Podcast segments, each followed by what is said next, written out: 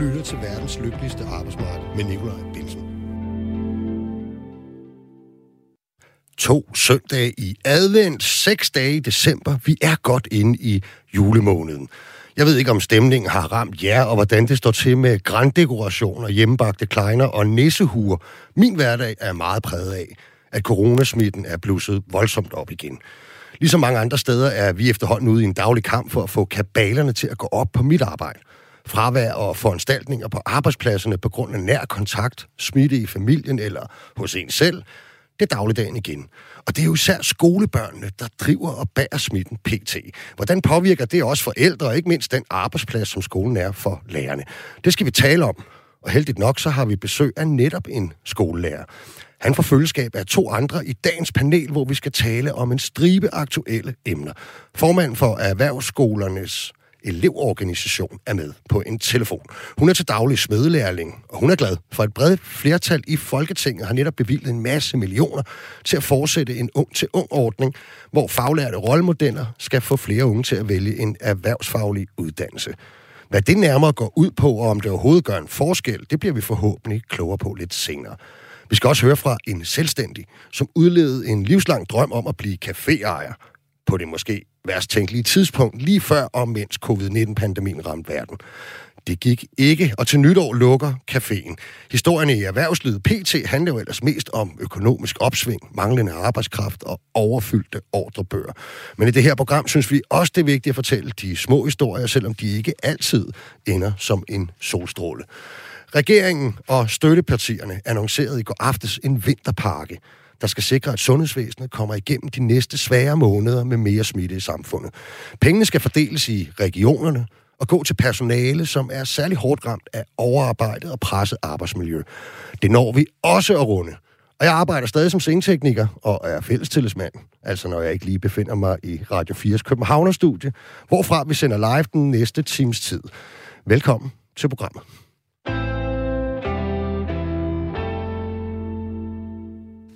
Som annonceret tre gæster, og jeg synes næsten, I skal have lov til at præsentere jer selv, så hvis vi starter heroverfra. Ja, jeg hedder Thomas Poulsen, og jeg er øh, lærer. Jeg underviser på en skole ude i Københavns Nordvestkvarter, der hedder Grønlands skole. Og så er jeg, har jeg været tillidsrepræsentant i rigtig mange år, og i de sidste fem år har jeg været valgt ind som kredsstyrelsesmedlem i Københavns Lærerforening, hvor jeg sidder i den bestyrelse. Okay. Jamen, jeg hedder Niklas øh, Bækker Poulsen, og jeg har to virksomheder. En øh, kaffebar, Bækkers Kaffebar, og Bækkers Kaffe, der laver kaffeordninger til virksomheder. Så, så jeg er med som den selvstændige i dag. Du er med som den øh, selvstændige i dag, og ved hvad? Øh, hvis I har et spørgsmål derude til dagens emner og gæster, så har du mulighed for at blande dig. Send en sms til 1424. I den skriver du R4, efterfulgt af et mellemrum, og så jeres besked. Men vi skal også lige have præsenteret dagens sidste gæst, og vi skulle meget gerne have dig, Julie Madsen, med på en telefon. Ja, det er rigtigt. Hej, Julie. Du er jo du er på arbejde, ikke? Altså, du er ikke sådan en hverken selvstændig eller tillidsrepræsentant, der bare kan få lov til at smutte, øh, når det passer dem nærmest. Så du, øh, du står... Øh, hvor er det, vi er hen? Hvor ringer vi til? Jamen, vi er så på, øh, på Falster, øh, jeg er lærer som smed på Hardy International. Ja. Hvad laver... Hvad producerer I for noget? Øh, vi laver landbrugssprøjter. Ja. Øh, ja, så det, det er en ret stor virksomhed, øh, og det er ret fedt sted at være lærer også, så jeg er meget glad for det. Nå, det er dejligt at høre, og du er jo altså i lærer som... Kalder vi det bare smedlærling? Ja, du kan også kalde det klejnsmedværling. Det er helt fint. Det er nemmere bare at sige smed nogle gange. Ja, ikke? Du, det siger vi i hvert fald øh, nok i løbet af, af det her program. Men Julie, du derudover, så er du faktisk også øh, formand for...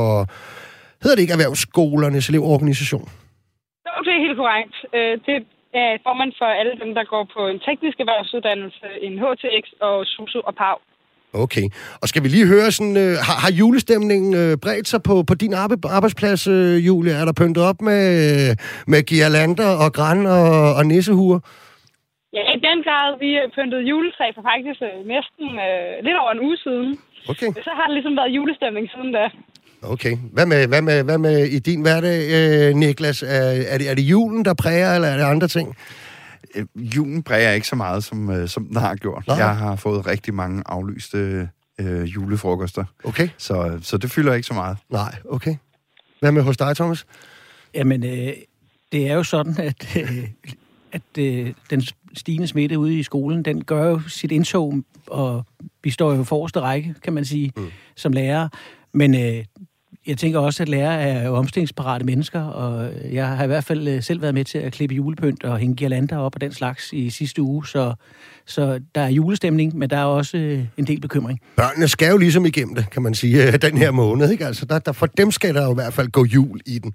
Men kan du ikke, Thomas, øh, lige her til at starte, man kan godt tænke mig, at vi talte om, hvordan netop at, at opblusningen af smitten igen præger øh, vores samfund på forskellige måder. Ikke? Tag os lige en tur med ud øh, på skolerne. Hvad er øh, statusrapporten? Jamen altså, hvis jeg skulle give... Øh, nu er jeg jo selv... Jeg underviser selv tre dage på en skole, og så er jeg så to dage, hvor jeg laver fagforeningsarbejde. Mm. Øh, og øh, på min egen skole, der, øh, der har vi faktisk gjort ret mange initiativer på at sørge for, at vi ikke er så meget sammen, som vi plejer. Og det, det gør vi ved, at vi for eksempel har to lærerværelser lige nu, så vi har inddraget elevernes øh, lounge til... Så, vi, så er eleverne kun sammen med hinanden på overgangen. Og det, det, det, det er jo ikke, fordi vi har fået nogle retningslinjer, men, øh, men, men det, er den, det er den måde, vi har ligesom valgt at udmynde de anbefalinger, der er. Og desværre er det jo kun anbefalinger, fordi det, det, det, det gør jo, at der er lidt øh, meget forskel på, hvordan det bliver gjort ude på skolerne, mm. og, og vi kan jo også se, at smitten er selvfølgelig også forskellig fra skole til skole, men, mm. men, men, men jeg har været på to skolebesøg i sidste uge, og der bliver der gjort noget helt andet, og der var, så bekymringen, den er der faktisk. Mm. Øh, også fordi vi ved jo, at der er rigtig mange lærere, der har været smittet. Det er faktisk sådan, at hver tiende lærer har været udsat for smitte. Og det øh, er faktisk en overrepræsentation, og det, det, det bekymrer lærerne, og det bekymrer, at der ikke er nogen helt klare retningslinjer. Okay. Julie, prøv lige at høre, ned, ned, nede hos jer, ikke? Um, altså, på mit arbejde, der, der er vi enormt præget af, af corona i øjeblikket. Altså, der er næsten i hvert fald hver anden dag er der nogen et eller andet sted på min arbejdsplads, der enten er nærkontakt eller smittet. Jeg er faktisk smittet, og så endnu flere, der er nærkontakt. Ikke? Øhm, og, og det begynder at blive svært, som jeg nævnte i indledningen, at få kabalen til at gå op. Og, øh, og, og, og, og vores problem er jo altså, at vi skal aflyse forestillinger. Det gjorde vi faktisk her i weekenden, fordi der var øh, nogle balletbørn, der simpelthen havde fået corona, så kunne vi ikke gennemføre forestillingen. Øh, er det noget, I mærker til den slags hos dig, Julia? Altså, at, øh, er der simpelthen flere folk, der er væk, fordi at deres børn er blevet smittet, eller at de har været nær kontakt med nogen, eller selv er blevet smittet? Det har ikke, det har ikke været så slemt øh, nede, på, nede på min virksomhed. Øh, det har nok blandt andet noget med lokalisationen og meget smitte, der er i det givende område. Mm. Øh, så, så det har vi faktisk ikke oplevet som et kæmpestort problem på der, hvor jeg lærer. Okay, det er jo egentlig meget. Øh, men uh, mange af de skoler, som jeg uh, jo også repræsenterer, de har mm. oplevet, altså, at, øh, at der med jævne mellemrum både har været nogle elever, nogle lærere og, og nogle hele klasser, der har været nødt til at blive sendt hjem på grund af corona. Mm. Okay, lad os lige høre, Niklas, hvordan øh, i, dit, øh, i din dagligdag, hvordan øh, ser det ud der? Du sidder og griner. ja, ja. Jamen, altså, øh, det, er, det er ret tungt at være øh, caféejer og leve af selskaber og leve af events og arrangementer. Øh, nu talte du selv om, at I måtte aflyse forestillinger, ikke? Jeg øh, har oplevet øh, gennem de sidste to år øh, ret mange aflysninger med kort varsel og mistet omsætning og ikke kun mistet omsætning, men også altså, øh, irriteret Mm. kunder og gæster, fordi altså, depositum får de ikke tilbage, så skal man diskutere det, og altså, det, det har bare været tungt. det jeg har hørt om nogle andre, der har det simpelthen, altså også caféer og restaurationer og sådan noget, som har taget en fast dag ud om ugen, øh, simpelthen for at klumpe det mere sammen. Ja, og, og, og det har jeg så også øh, prøvet at gøre her i december, hvor vi lukker mm. ned flere af dagene, simpelthen fordi, at det, det er en kæmpe risiko. Og, altså, at, at omsætte mm. for nul og have medarbejdere på og strøm og alt muligt andet. Ja. Så, så jo, det er, det er noget, mm. det er noget bøvlet. Men det er jo rigtig nok, Thomas, som Julie også er inde på, fordi der er vi jo et helt andet sted. Du er, hvor, skal vi ikke lige få på plads, hvor det er, du er henne, Niklas? Det er nede i, hvad kalder man? Jamen, kalder man jeg, det? har Vestjylland? En, jeg har en uh, café i Tune. Ja, ja. hvad kalder man det? Jeg er enormt det er til geografi. Det er Greve Kommune. Ja. Ja, ligger mellem Greve og Roskilde. Jamen, jeg vil have det der, du ved, foran Sjælland. Hvad hedder det? Nå, det er Midt- og Vestjylland. Midt- og Vest, se, det er jo helgardering, øh, simpelthen. Midt- og Vestjylland. Ja, okay. Jamen, det er, hvis man skal gå efter politikredsene, så er det Midt- og Vestjylland. Okay. Ja. Men altså, øh, ja, det ligger i Tune. Okay. Og Thomas, det er jo i København, øh, vi er. Og det er jo sådan med smitten, at det er de større byer. Det er der ikke noget for den vis odiøst i. Det er der, vi bor mange, og det er der, vi bor tæt. Øhm, og det er også der, hvor for eksempel skolerne jo så øh, er hårdest ramt af, øh, af, hvad hedder det, af coronatilfælde, ikke? Det, det er det jo, altså, og, og jeg kan jo bare konkret på, altså vi får nogle tal hver uge, og, og vi kan jo se, smitten er stigende, og der bliver sendt flere og flere klasser hjem. Mm. Der skal også været skoler, der har måttet lukke. Øh, I hvert fald især i grundskolen, mm. fra 1. til 0. til 6. Ja. Fordi det er jo der, de uvaccinerede børn er, og det er ja. der, smitten er størst. Mm. Og, det, og det presser jo i hvert fald helt lokalt i København. Og jeg tænker, mm. situationen er sikkert en, en anden øh, andre steder i landet, mm. men men det er, jo det, vi, det er jo det, vi oplever. Men hvordan opleves det så på, på, altså på arbejdsmiljøet? En ting er, nu kan jeg sige som forældre, hvor frustrerende det er, når ens unger, lige, når man, du ved, skal holde en pause, selvom man egentlig selv har travlt på arbejde, men ens unge, altså nær kontakt, og så alle de der ting med flere øh, negative test øh, i streg, og ja, vi var så også så heldige, at han faktisk fik det selv, øh, min mindste. Så rører der jo altså 10 dage ud af kalenderen øh, på den der konto, ikke? og man skal isolere ham på et værelse og selv være et andet sted og alt det der. Altså, hvordan opleves det? Nu tænker jeg meget på arbejdsmiljøet, altså som, øh, som, som skolelærer i, ja. i den situation. Jamen, det, det, der, det der sådan helt konkret trykker, det kan, det kan nogle forskellige ting. Øh, og noget af det, der er, det er jo for eksempel øh, de lærere, man har, som har, øh, hvor, hvor de har mindre børn, mm. øh, og forældre til, øh, til mindre børn. Fordi de oplever jo præcis det samme. Mm. At de bliver utrygge, fordi de selv bliver udsat for smitte, og øh, de har børn i deres institutioner, der gør det samme, og det vil sige, den der utryghed ved, at man lige pludselig måske skal være hjemme op til en uge, og ikke rigtig ved, øh, hvem der be, betaler for det, fordi de jo risikerer sig selv at mm. altså miste løn og indkomst mm. på at må blive hjemme. Så det er, jo en, det er jo en ting, og så er der det helt konkrete med at være, være tæt sammen på en institution, og, og, og, og udsætte sig selv for, mm. for smitte, også selvom man er vaccineret. Og, ja, der lige nu arbejder I jo sammen med den gruppe, hvor der er størst smitte, ja, kan man sige. og, det, og altså. det, er jo, det er jo der, og det, det kan vi jo ikke, øh, det kan vi ikke lave om på. Vi er også på arbejde, fordi det, det, det, det er vi jo forpligtet på, og selvfølgelig gør vi det. Øh, men, men, men, men, men vi, jeg tror, det der, det der egentlig det er, at, at det er op, lidt op til skolerne selv, hvordan fordi det hele er anbefalinger, og det skaber et utrygt arbejdsmiljø, okay. øh, umiddelbart. Øh, fordi så hører man jo fra en anden skole, de har så ikke... Jeg er heldigvis selv på en skole, hvor vi har nogle fysiske rammer, mm. der er store, og det vil sige, vi har for eksempel lavet den løsning med to lærerværelser og kan opdele eleverne på overgangen, sådan så vi mindsker kontakten. Det er jo sådan noget, der skaber tryghed. Øh, det der med coronapas, som man også skal have et, øh, et gyldigt coronapas for at tage på arbejde, er jo også noget af det, der er, er sådan tryghedsskabende. Men, men i og med, at, at øh, hvis man er på en skole, hvor man er meget tæt sammen, og, de, og der er københavnske skoler, hvor de fysiske rammer ikke er særlige... Mm. Altså, det, det, det, det ved dem, der bor i København, ja. at der kan, der kan pladsen være trang på en skole, øh, og hvor man ikke har de muligheder. Der, der, der, der er utrygheden jo større, og mm. det skulle jo gerne være, være ens for alle.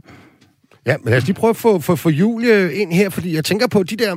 Hvad hører du ude fra erhvervsskolerne? Altså, det er jo også en af de grupper, de, de, øh, de, de unge, som... Øh, øh, hvor der er en lavere andel af vaccineret i hvert fald, end øh, hvis man for eksempel bevæger sig op i, i min aldersgruppe, øh, Julie?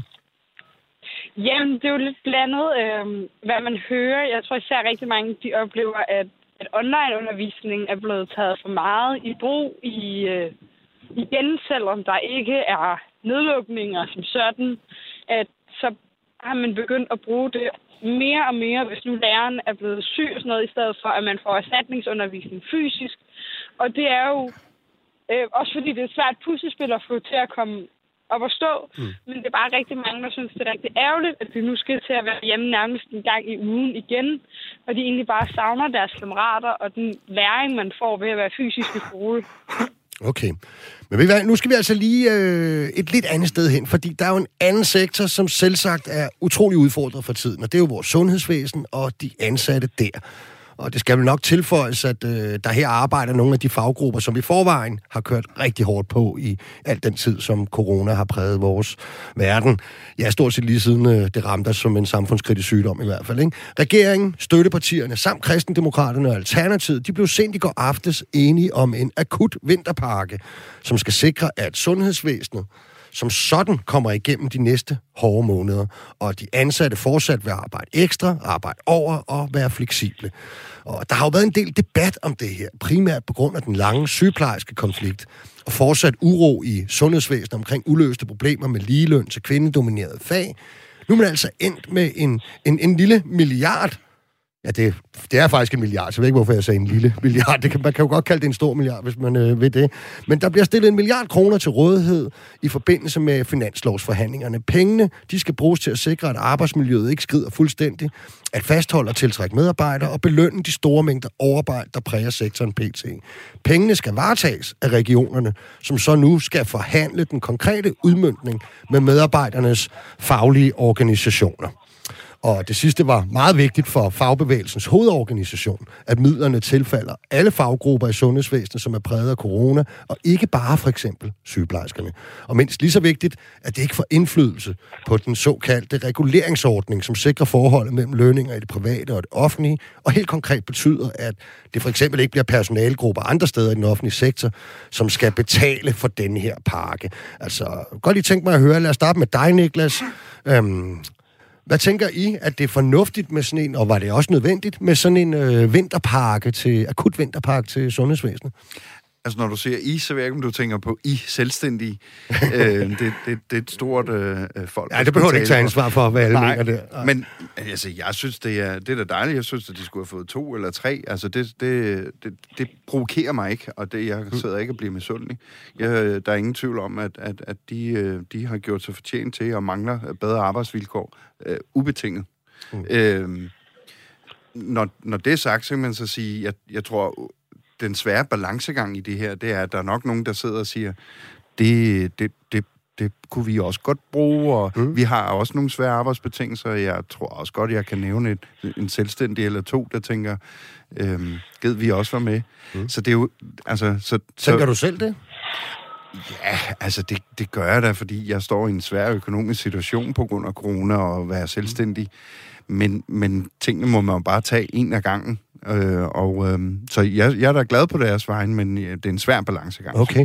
Julie, hvordan, øh, hvordan, øh, hvordan ser du på det her? Synes du, det er både nødvendigt og rimeligt?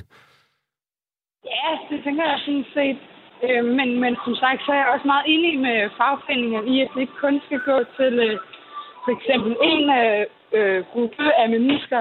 Øh, vores sosuer, de kæmper også virkelig hårdt for at mm. få det til at virke, og de kører ud til folk og sådan noget, der hvor man ikke helt har samme kontrol over, øh, over sundheden, som man har altså på et, øh, et hospital og på sygehusene. Så derfor er det også vigtigt, at, at det ikke kun er én gruppe, der får det her, men at det ligesom er en samlet anerkendelse af, at sektoren har gjort det virkelig godt under corona. Mm. Og at, og at der stadigvæk er brug for det, men der er også brug for nogle mere langtidssigtede løsninger, end, end det, man ser nu. Okay. Lad os lige få Thomas ind. Nu har vi jo lige, øh, nu har vi lige hørt lidt om, øh, om udfordringerne ude i skolen. Det kunne nogle pædagoger måske nok også tale med om i forhold til de helt små øh, daginstitutioner, hvordan øh, verden ser ud der lige i øjeblikket.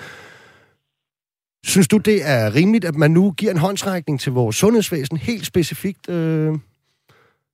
Ja, men det er jo, det er jo et rigtig godt spørgsmål. Øh, jeg, jeg tror egentlig, hvis jeg nu...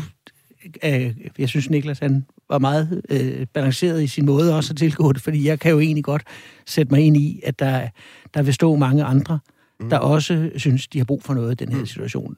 Hvis jeg så ser på sådan, hvis man nu ser på nogle af de der søjler, der bærer vores øh, velfærdssamfund, så, øh, så er sundhedssektoren jo i virkeligheden et, et rigtig, rigtig vigtigt fundament under noget. Og jeg synes jo, jeg har jo selv en, for mange år siden, heldigvis, øh, været, har jo været en arbejdskonflikt øh, mm.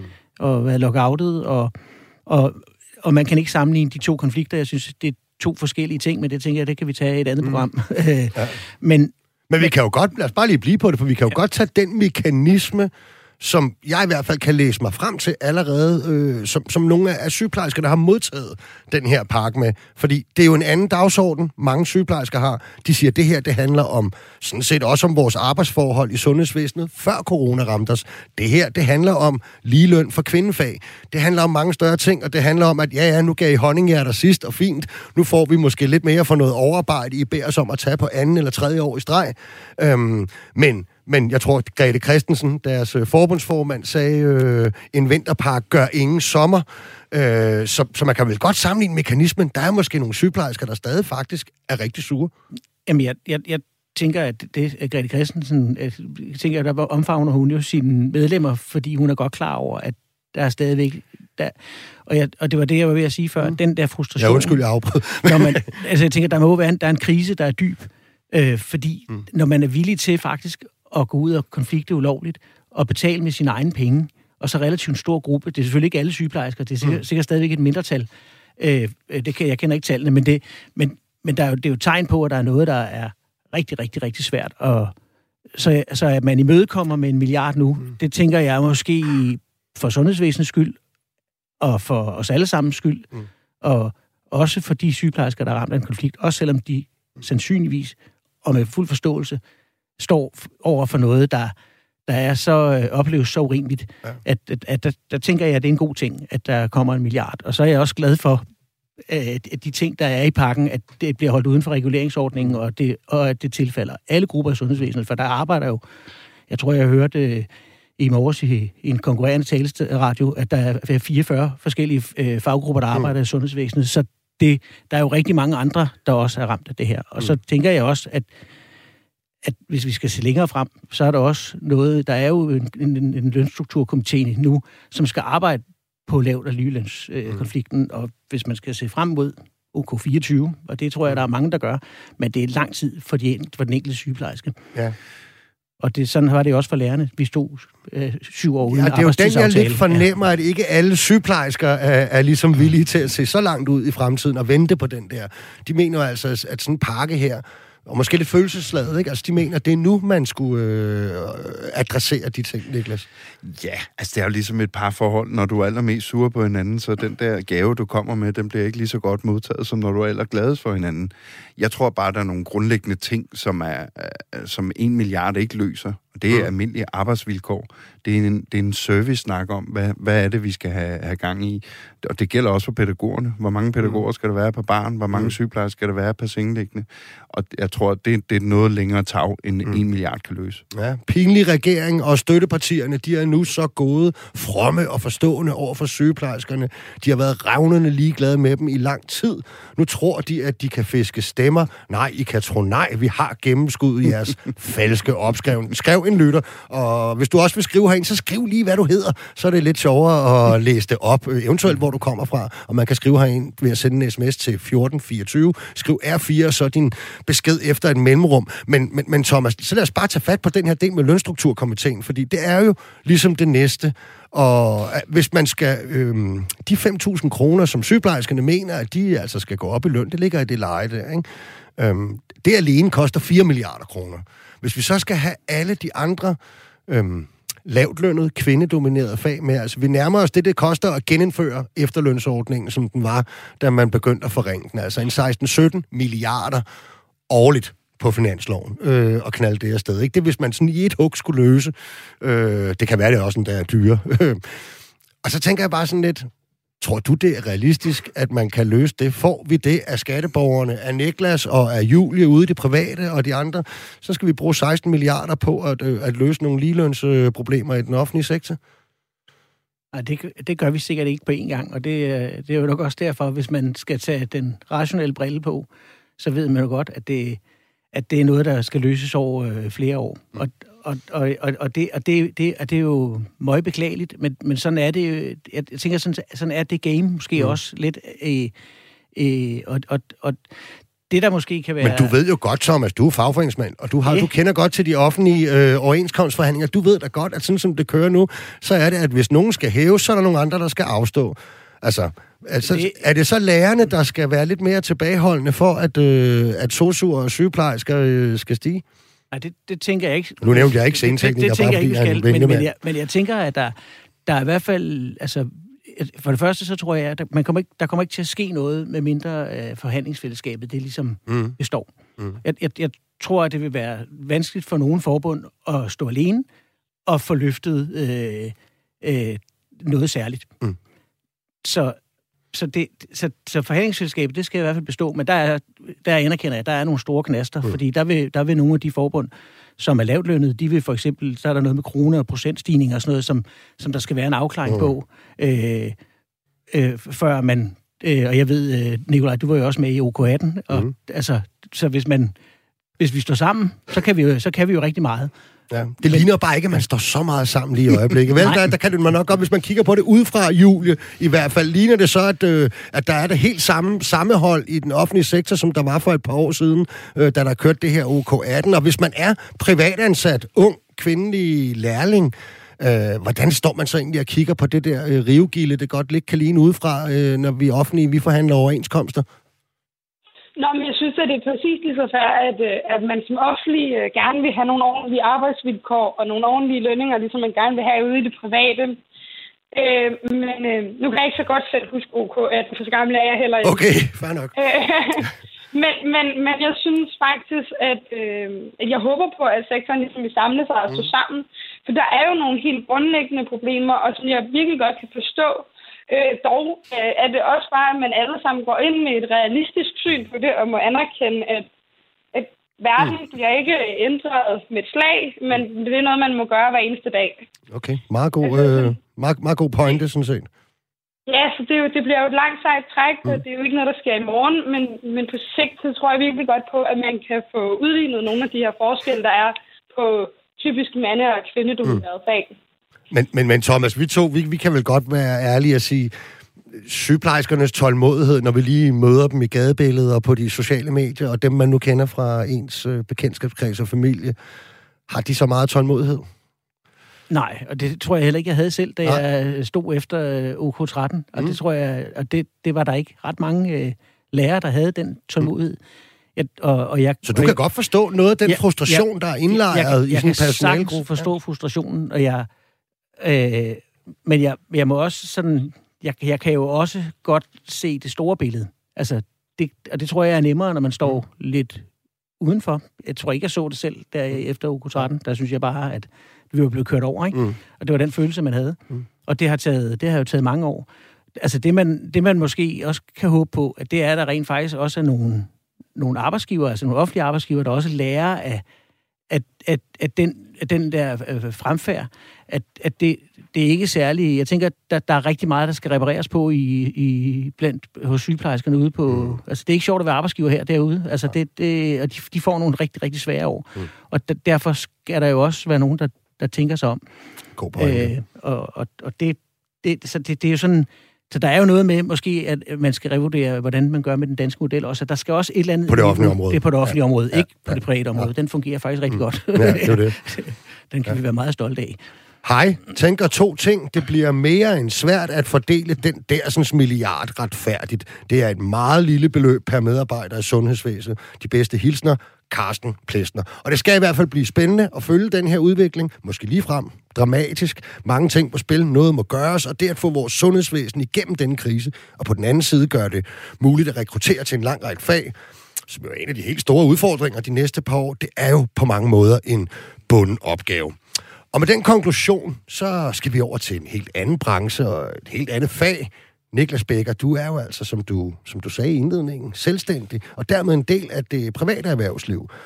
Og vi havde da faktisk en tur ind i radioen i sommer, så her kunne du fortælle om din kamp for at holde en gammel drøm om at blive selvstændig caféejer i live, alt imens corona bulrede derudad, og virkelig gjort det svært for din branche, altså med restriktioner og, og så videre. Tag os lige endnu en gang med helt tilbage, ikke? Altså, du havde jo et, et faktisk et fint og vellønnet job, som du sagde op for at blive selvstændig? Ja, det var tider. og det var før corona. Og det var før corona. Ja. Jamen, jeg har, jeg har været heldig i at, at have virkelig lønnet, øh, godt lønnet job, og job, jeg holdt meget af. Men der lå den her øh, lille ting i maven og boblede om at blive om at, at åbne min egen café. Og, mm. øh, hvad, og, hvad er det, der ligger og bobler i maven? Øh? Åh, det er friheden, tror jeg. Okay. Altså den der selvstændighed i, at øh, nu er jeg sådan en meget kreativt menneske. Jeg får rigtig mange idéer, og det der med at skulle spørge om lov hver gang til at prøve noget hos af, nogle chefer. og hos ja. nogle chefer, som ikke forstod, hvor genial man var. Ja. Øh, og, og, og det der med at selv tilrettelægge sin hverdag ud fra, hvad man har lyst til. Selvfølgelig også efter kunder, men også efter ens eget hoved. Mm. Det, er nok, det, det er nok meget det, mm. øh, tror jeg, man ikke skulle spørge nogen om lov. Ja. Der er så altid nogen, man skal spørge om lov. Også ja. men, øh, men, men det, er nok, det er nok mest det, Altså, jeg tænker til at starte med, inden øh, man ligesom sætter hele pensionsopsparingen på spil, for det var mm. noget nær det, du har gjort, ikke? Ikke noget nær, det var det, jeg gjorde. det var det, du gjorde. Jeg solgte så min tænker jeg, så pension. spørger man ikke lige sin kone inden, eller hvad, inden man gør det? Au, jeg havde nok lige ventet lidt. Ja, okay. Selvfølgelig var vi sammen om det. Så der var en chef, trods alt. Der, øh, var, der er altid en chef Ja. derhjemme. Ja. Ja. Men jo, jeg solgte min pension, og så investerede jeg det ind i, og så vidste jeg, at jeg havde halvanden år, hvor jeg kunne klare mig nogenlunde uden løn, og det var jo så de timer, jeg skulle lægge i, og bygge det op, mm. og få det til at give en fast løn fremover. Ja, og det var en café nede i, i Tuneområdet. Det er i Tune, en, Ja. øh, det hed så en kaffebar, men det er en Ja, ja, ja. café. Øhm, og, øh, og der åbnede jeg halvanden år før corona kom til landet. Og øh, måneden inden corona kom, der gik vi faktisk i overskud. Øh, altså, så det var lykkes at, at banke det op. Øh, så det var noget af et vendepunkt. Ja. Øh, og så var der et næste vendepunkt måneden efter. Ja, og så rammer corona, ja, og hvad, hvordan ser hverdagen så ud? Ja, altså det var jo nedlukning først, og så var det jo øh, en kamp for... Øh, altså jeg kunne allerede se, at det her det bliver svært, for vi havde jo ikke, øh, jeg havde jo ikke kunnet bygge et, et net op, altså et sikkerhedsnet op. Jeg var jo nystartet, jeg var lige nået til at overveje at få mere end 5.000 i løn. Øh, så, så det blev tungt. Altså, så jeg startede en ny virksomhed med Ja. webshop og salg af kaffe til virksomheder Ja. private. Så mens jeg var nedlukket, så byggede jeg den op, og så åbnede vi jo lidt op. Og hvordan gik det med den, egentlig? Jamen, altså, det er jo, det er jo så øh, gået den vej, at, øh, at her efter sommerferien øh, i efteråret, så skulle jeg tage et valg, fordi jeg kunne ikke begge dele. Mm. Altså, og øh, jeg har så valgt at, at satse på, på den virksomhed, der leverer kaffemaskiner og kaffe til virksomheder. Ja. Og, øh, og lukker så kaffebaren per 1. januar. Øh, og det er ikke fordi, at den ikke kan komme op og køre igen, men, men jeg havde ligesom offret min pension på at investere tiden i ikke at have løn. Mm. Og, og der, hvor vi er nu, der skal, altså, der, det er at starte forfra. Mm. Mm. Altså, man skal bruge det der år halvanden igen på at bygge det op med 80 plus timer om ugen. Øh, meget, meget varieret, risikofyldt, hvad der er løn. Altså bare den sidste halvanden uge har jeg fået aflysninger for 60.000 i omsætning i julefrokoster. Mm. Mm.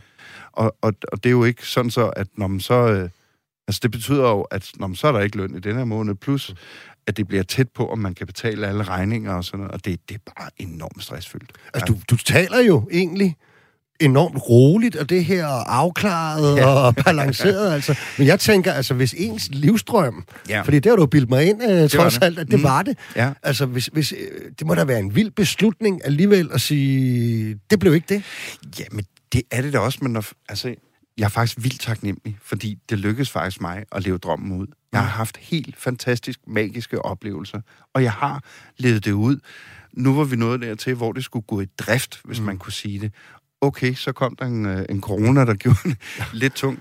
Men jeg havde også en kok, der døde undervejs. En far, der døde undervejs. Mm. Jeg var to dage fra at gå konkurs. Jeg har sovet dårligt om natten. Mm. Jeg har faktisk holdt mig lidt fra familien i lang tid. For hvis jeg blev smittet, jeg vil gerne undgå det, men så betød det 10 dage, jeg ikke kunne arbejde, mm. og 10 dage, hvor det blev endnu Det har det jo dramatiske konsekvenser, og, Det og rive 10 dage ud af kalenderen. Det, altså, det har presset en, øh, i hvert fald mig, fysisk og psykisk, i en sådan grad, at det er okay at sige, jeg gjorde det fandme, mm. undskyld mit franske, Nej, nej. jeg gjorde det fandme, men, og nu øh, er der en pakke klar til, at nogle andre kan tage over. Øh, jeg har gjort grundarbejdet, relativt hårdt grundarbejde, mm. øh, og det er okay. Altså, jeg er stolt. Så, er vi, er vi ligefrem, altså kan jeg næsten høre dig sige, at det, øh, at det, hvad kalder man det udtryk, altså det er sådan en slags sten for hjertet, eller der er blevet lettet øh, nogle, nogle byrder for skuldrene, det er måske i virkeligheden på en masse parametre Ja, faktisk var en god beslutning og Ja, altså og der, der, er to, der, der er to beslutninger i maven og meldte mm. den offentligt ud, så kunne jeg mærke, at, at, at det var godt. Men, men jeg skulle også igennem hertil for at kunne tage den beslutning, fordi nu kan jeg tage den selv. Altså mm. hvis, hvis det var under corona, jamen så, altså, så havde vi nok skulle gå fra hus og hjem. Nu kommer jeg nok måske ud af det med et, med et nul, og ja, så tabte jeg min pension. Men der er værre ting i livet. Altså, øh, så, så nej, jeg er faktisk øh, dybt taknemmelig for at, øh, at have oplevet det. Og at, øh, altså, der er mange, der sidder med drømme. De drømmer om hele livet. Mm. Øh, jeg får faktisk lidt noget af det ud. Det skal man ikke underkende. Okay, Thomas, altså både dig og Julie, I er jo faktisk nogle lidt mere klassiske lønmodtagerfag. Altså det er ikke så mange skolelærer, eller for den sags skyld øh, smede i eksportvirksomheder, der, øh, der lige pludselig springer ud som, øh, som selvstændige og iværksætter. Altså, øh, det får du heller ikke lyst til, når du hører den her historie, eller hvad? Nej, men jeg har dyb respekt for dem, der udlever drømmen. Jeg har faktisk en, en tvillingebror, øh, og det er jo altid sjovt at have sådan en. Ja. Og han har, han, han har gjort det samme som Niklas. Ja. Han ville gerne være slagtermester med egen butik mm. sammen med hans kone. Og det gjorde de i 10 år. Og jeg, når jeg hører op- og nedturene der, ja.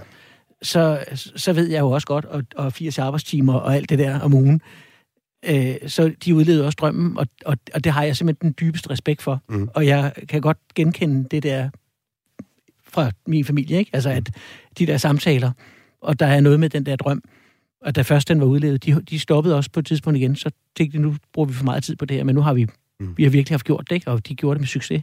Så det er i øvrigt på Falster, hvor Julie hun står, men ja, øh, det er okay. noget Jamen altså, for, for mig starter det egentlig før. Altså, der synes jeg, noget af det vilde, det er egentlig overhovedet at turde tage springet. Mm. Altså, vi har jo alle sammen alle mulige øh, tanker om, hvor fantastiske vi kunne være i forskellige sammenhænge. Ikke? Det tog mig også 20 år. Ja, okay. og turde tage springet. Ja. Men, men jeg har gjort mange øvelser indtil da, fordi øh, så har jeg startet en musikfestival, og jeg har startet Altså, jeg har startet mange projekter op, men mm. aldrig det der med, hvor man ligesom lagde den økonomiske risiko ind. Ah. Øh, og den næste drøm, øh, altså, jeg er jo stadig selvstændig, så jeg lever stadig drømmen. Og, og den næste drøm er også på mig. Altså, jeg tror meget på, at, at vi skal ture. Øh, vi skal ture drømme.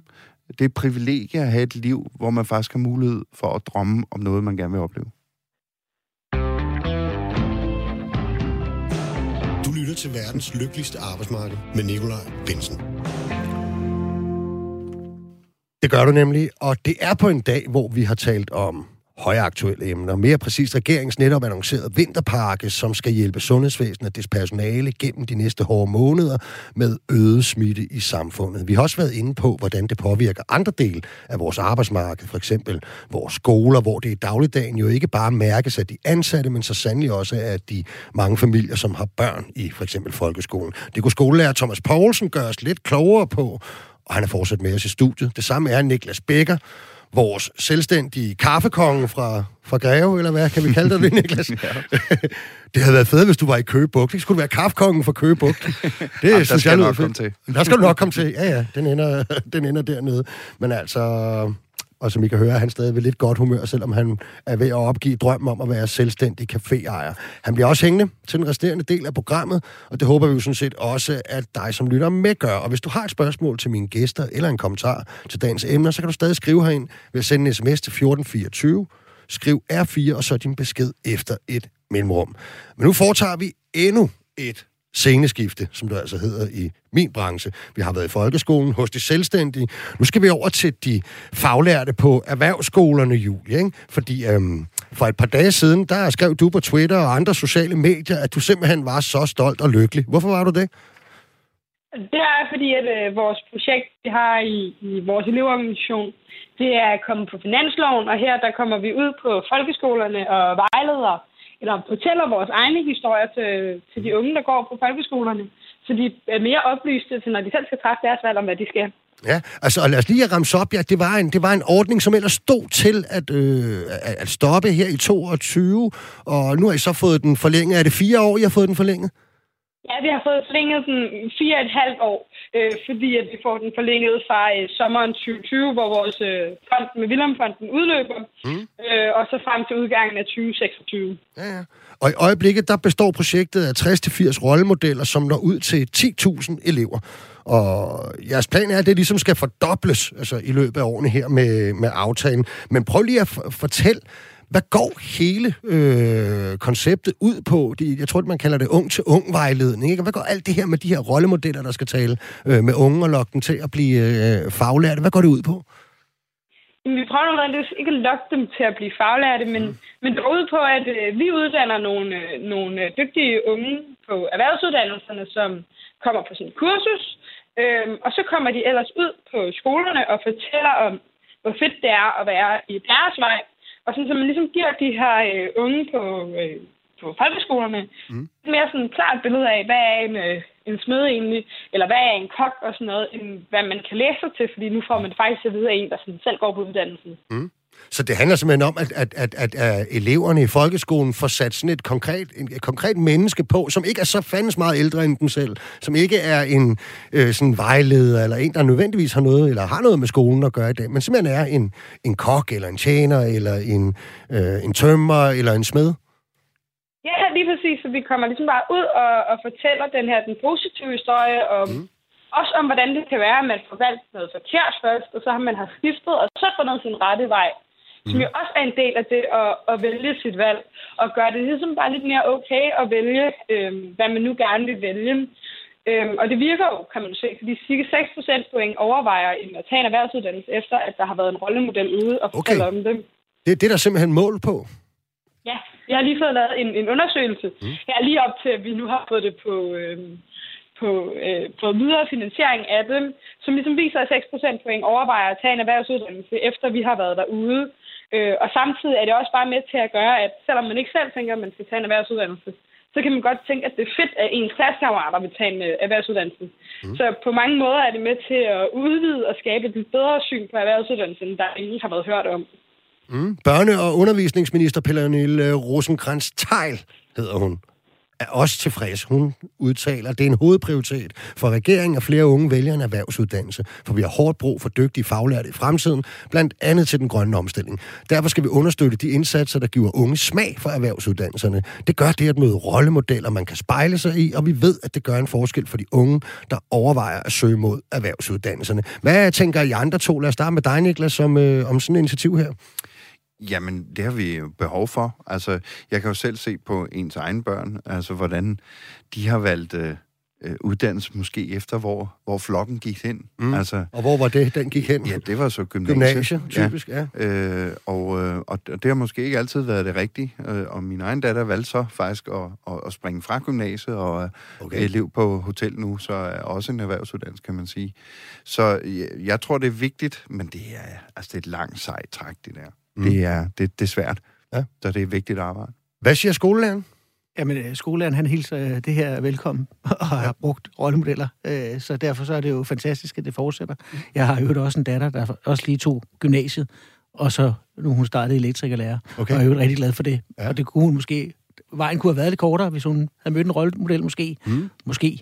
Øh, men, øh, men, men ellers så, så hilser jeg det virkelig velkommen, og jeg, og jeg, jeg var også inde og læse politikernes øh, øh, udsagn, og, og, og det er jo også noget, der er bred politisk enighed mm. om, fordi der er brug for faglærte, og, og som skolelærer, jeg er udskolingslærer, så jeg har lige aflevet en 9. klasse, og der er stadigvæk for mange, mm. der gerne vil i gymnasiet. Mm. Og ikke fordi, det må de også gerne, men, men der er også for mange af dem, der skal vælge om. Og, og derfor så vil det jo alt andet lige, hvad der kan gøres for, at der er nogen, der vil vælge mm. øh, rigtigt første gang. Det, det, det, er der, det er der kun godt. Og derudover synes jeg også, der skal være plads til, at man måske ikke altid rammer første gang, fordi det er jo unge mennesker, og det, det er nogle store valg, og nogle mm. svære valg, de står overfor. Så, men hvis man kan hjælpe dem på vej, helt konkret, og mm jeg synes, rollemodeller er en rigtig, rigtig god idé. Ja, og, det, og det virker. Ja, og du vil også lidt det, du siger og er inde på, Julie, ikke? det der med, at der også er nogle af de her rollemodeller, som faktisk er nogen, som måske var startet et andet sted, og så har fundet ud af, at det gør altså ikke så meget. Man kan godt øh, øh, finde et spor, altså, og det kunne så for eksempel være, øh, være de fag, de, at blive faglært. Ja, helt sikkert. Vi har jo mange, mange forskellige rollemodeller. Der er mm. både dem, som er gået lige fra folkeskolen af og tænker, at jeg skal være skal være en bestemt håndværksfag, men der er også en hel del af dem, øh, som er gået øh, fra, fra, fra at have været i gymnasiet og hen til at tage en, øh, en, en erhvervsuddannelse bagefter. Og begge rollemodeller er faktisk super gode at have, fordi det viser både, at man kan både øh, vælge noget, som man synes er rigtigt i første omgang, øh, og stadigvæk have masser af muligheder foran sig. Men man kan altså også øh, tage fejl eller revurdere eller blive ældre og mm. derfor have andre interesser, end man havde, da man gik ud af 9. klasse. Okay. Men Julie, altså hvis vi skal være ærlige, udfordringen med at få flere unge til at vælge en erhvervsfaglig vej og uddannelse, altså den er jo enorm. Ikke? Altså manglen på faglært arbejdskraft, den bliver enorm allerede om ganske få år. Øhm, Altså, hvor meget, hvis nu jeg skulle være sådan kritisk, ikke? Altså, hvor meget rykker det her initiativ så, hvis vi skal løse det, det, det kæmpe, og man siger altid udfordring, men det er ikke en ud, for det her det er et problem faktisk for vores samfund, at så få øh, efterhånden vælger øh, at gå den erhvervsfaglige vej. Det er et problem. Altså, og, og skal vi ikke op på en helt anden og tung klinge og søsætte langt øh, flere initiativer ned og kigge på øh, folkeskolen og så videre, hvis vi skal, øh, hvis vi overhovedet skal kunne få uddannet al den arbejdskraft, der efterspørges øh, inden for det erhvervsfaglige område? Jo, helt sikkert. Altså, det her kommer jo ikke til at redde hele verden, og det påstår jeg heller ikke. Nej, nej. Men, men, men jeg, jeg er sikker på, at det her er et skridt i den rigtige retning for at få et, bedre mulighed for at vælge en erhvervsuddannelse. Hvis man så samtidig også får indført noget individuel vejledning til alle, mm. man får gjort det mere naturligt, at selvom at man har høje karakterer i folkeskolen, at man sagtens kan tage en erhvervsuddannelse bagefter, og at vi får gjort øh, mere praktisk faglighed ind i folkeskolen, så tror jeg, at vi når rigtig, rigtig langt.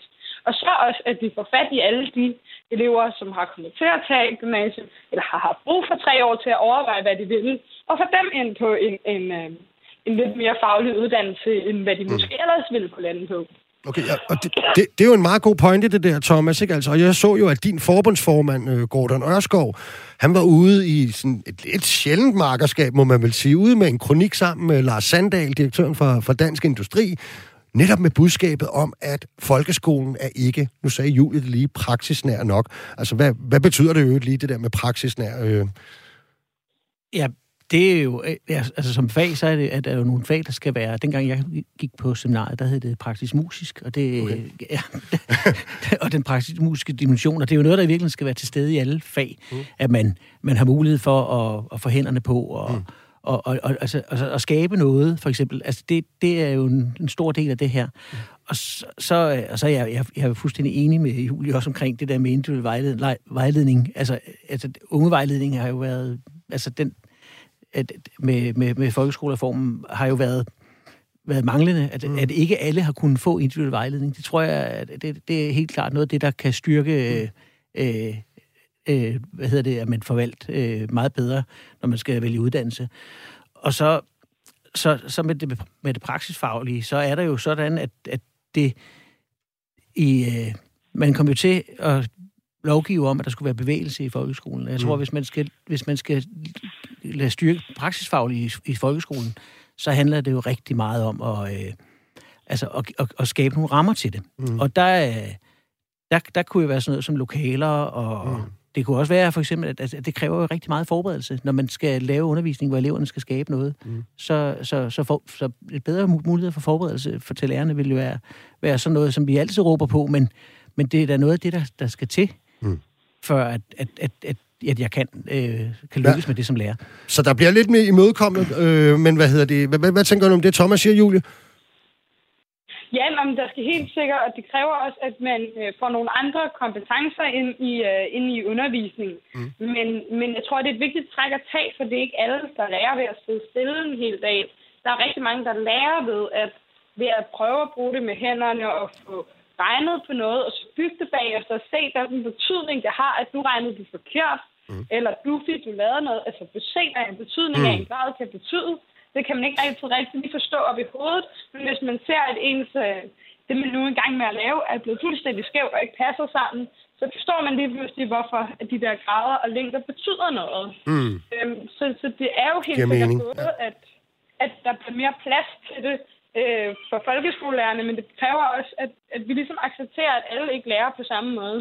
Mm. Niklas, du markerer.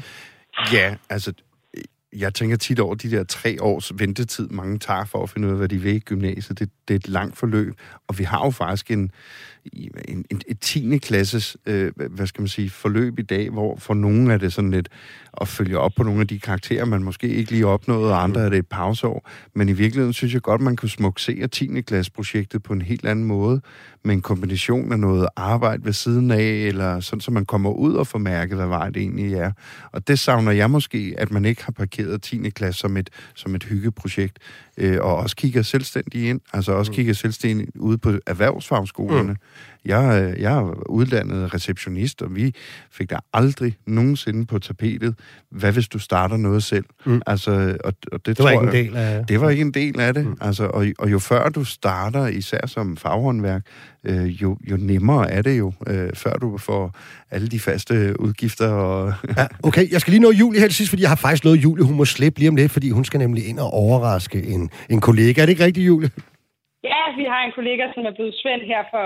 Ja, blev Svend her i går, så, så vi skal fejre ham. Ja, det skal, og det skal du nemlig have lov til. Lige til sidst vil jeg bare lige gerne høre dig om en ting, fordi at, at de her rollemodeller, ikke, og den her dialog, som, som, som nu foregår med, med, med, med skoleeleverne, vi ved jo også, både fra forskning og andet, er et af de allerstørste problemer, øh, som vi har med, at, øh, at, at så få unge vælger en erhvervsfaglig uddannelse, det er sådan set deres møder, og man kalder det decideret mor-effekten, fordi de vil nemlig rigtig gerne have, at deres børn skal gå i gymnasiet. Ikke? Øhm, skulle vi i virkeligheden, nu tænker jeg bare højt her, ikke? skulle vi i virkeligheden have nogle rollemodeller, der gik ud og holdt nogle foredrag for nogle møder rundt omkring?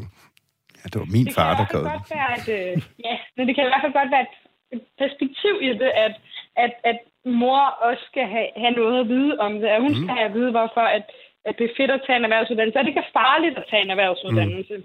At, at i dag der har man så mange hjælpemidler øh, i, de, i de lidt mere håndværkstunge fag, at man ikke nødvendigvis sætter sit liv i risiko ved at tage på arbejde. Og det tror jeg, det er noget af sådan nogle ting, der skal formidles til mor. Og de fleste møder vil jo egentlig gerne have, at deres børn har det godt.